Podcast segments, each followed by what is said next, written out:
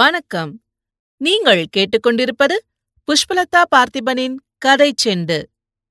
அமரர் கல்கி எழுதிய பொன்னியின் செல்வன் முதல் பாகம் புதுவெள்ளம், அத்தியாயம் இருபத்தி ஆறு. அபாயம் அபாயம்.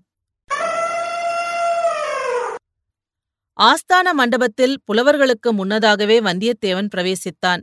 அங்கே ஓர் உயர்ந்த சிம்மாசனத்தில் கம்பீரமாக வீற்றிருப்பவர்தான் சின்ன பழுவேட்டரையராய் இருக்க வேண்டும் என்று யூகித்துக் கொண்டான். அவரை சுற்றிலும் பலர் கைகட்டி வாய்ப்புரைந்து நின்றார்கள். அன்று வந்த ஓலைகள் பலவற்றை வைத்துக்கொண்டு ஒருவர் நின்றார். கணக்காயர் கணக்கு சொல்வதற்கு காத்திருந்தார். காவல்படை தலைவர்கள் சின்ன பழுவேட்டரையருடைய அன்றாட கட்டளைகளை எதிர்பார்த்து நின்றார்கள்.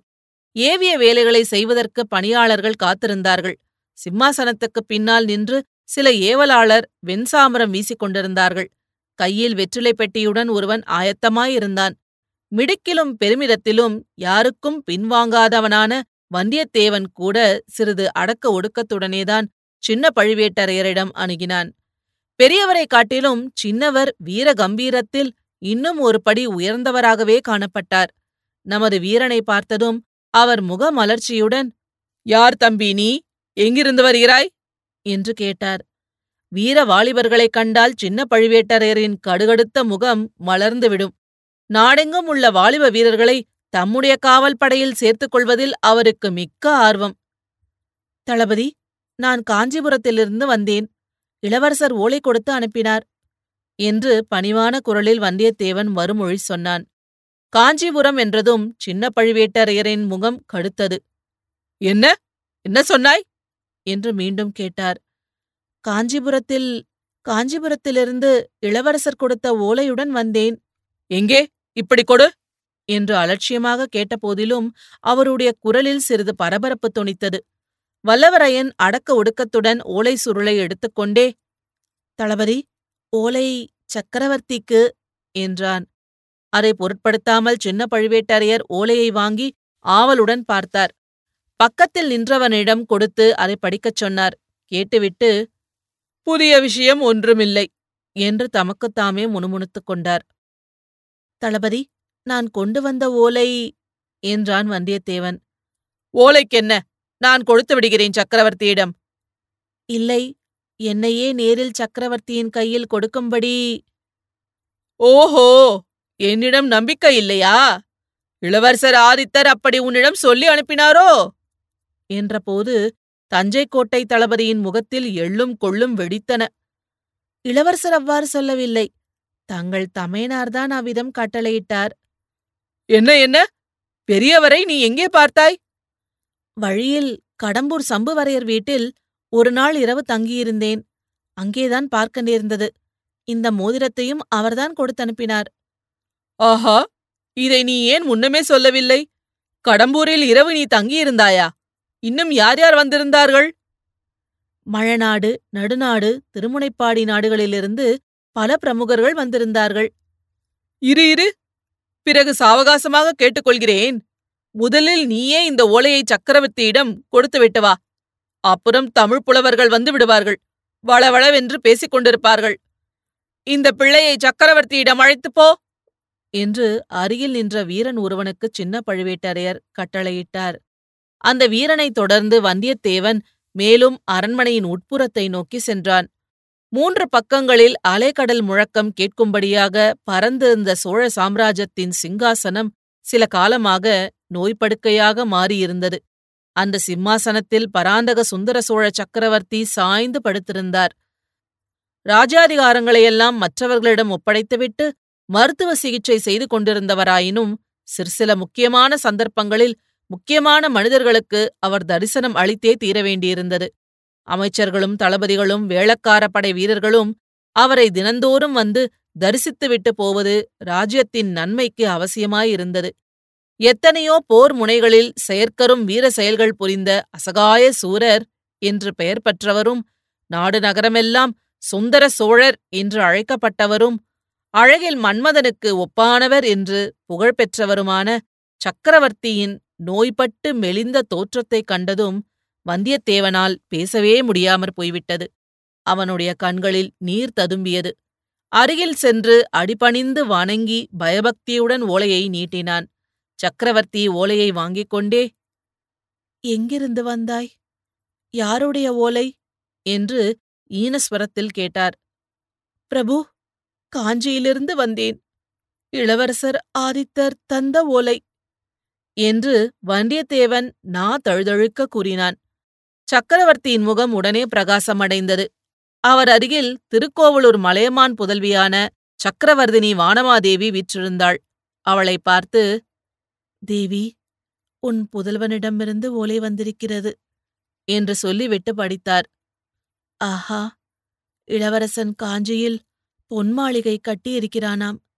நீயும் நானும் அங்கு வந்து சில நாள் தங்கி இருக்க வேண்டுமாம் என்று சொல்லிய போதே சக்கரவர்த்தியின் முகம் முன்னைவிட சுருங்கியது. தேவி, உன் புதல்வன் செய்கையை பார்த்தாயா? என் பாட்டனார் உலகமெல்லாம் புகழ்பெற்ற பராந்தக சக்கரவர்த்தி அரண்மனையில் சேர்த்திருந்த தங்கத்தையெல்லாம் அழித்து தில்லை அம்பலத்துக்கு பொன்கூரை வேய்ந்து பொன்னம்பலமாக்கி நம்முடைய குலத்தில் தோன்றிய பெரியவர்கள் யாரும் தாங்கள் வசிக்கும் அரண்மனையை நாள் கட்டியதில்லை. அரண்மனை கட்டுவதைக் காட்டிலும் ஆலயம் எடுப்பதையே முக்கியமாக கருதினார்கள். ஆனால் ஆரித்த கரிகாலன் இப்படி செய்திருக்கிறான்.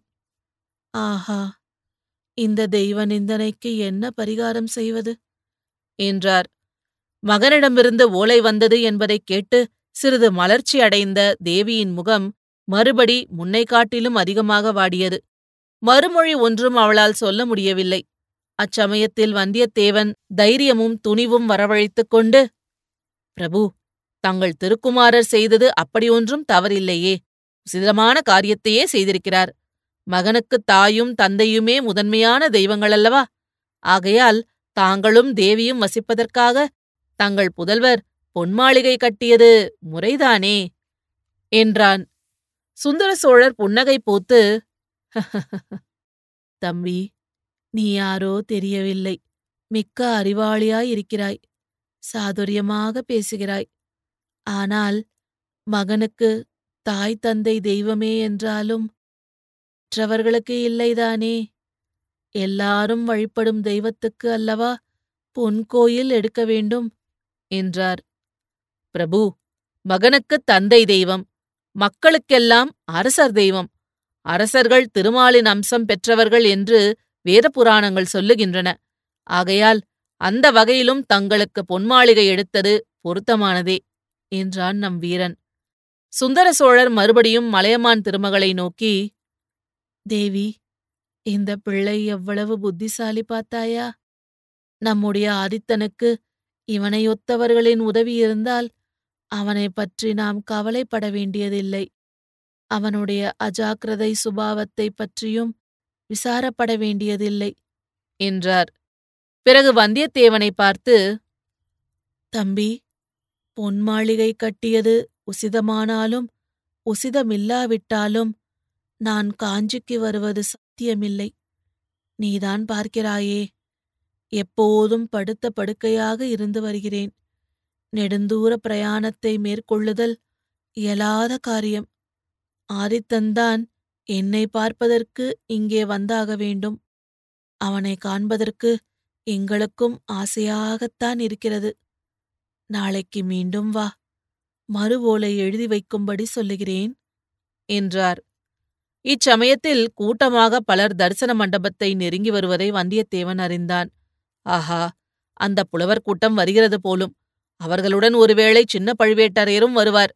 அப்புறம் தான் சொல்ல வேண்டியதை சொல்ல முடியாமலே போய்விடலாம். நாலு வார்த்தையில் சுருக்கமாக இப்போதே சொல்லிவிட வேண்டியதுதான்.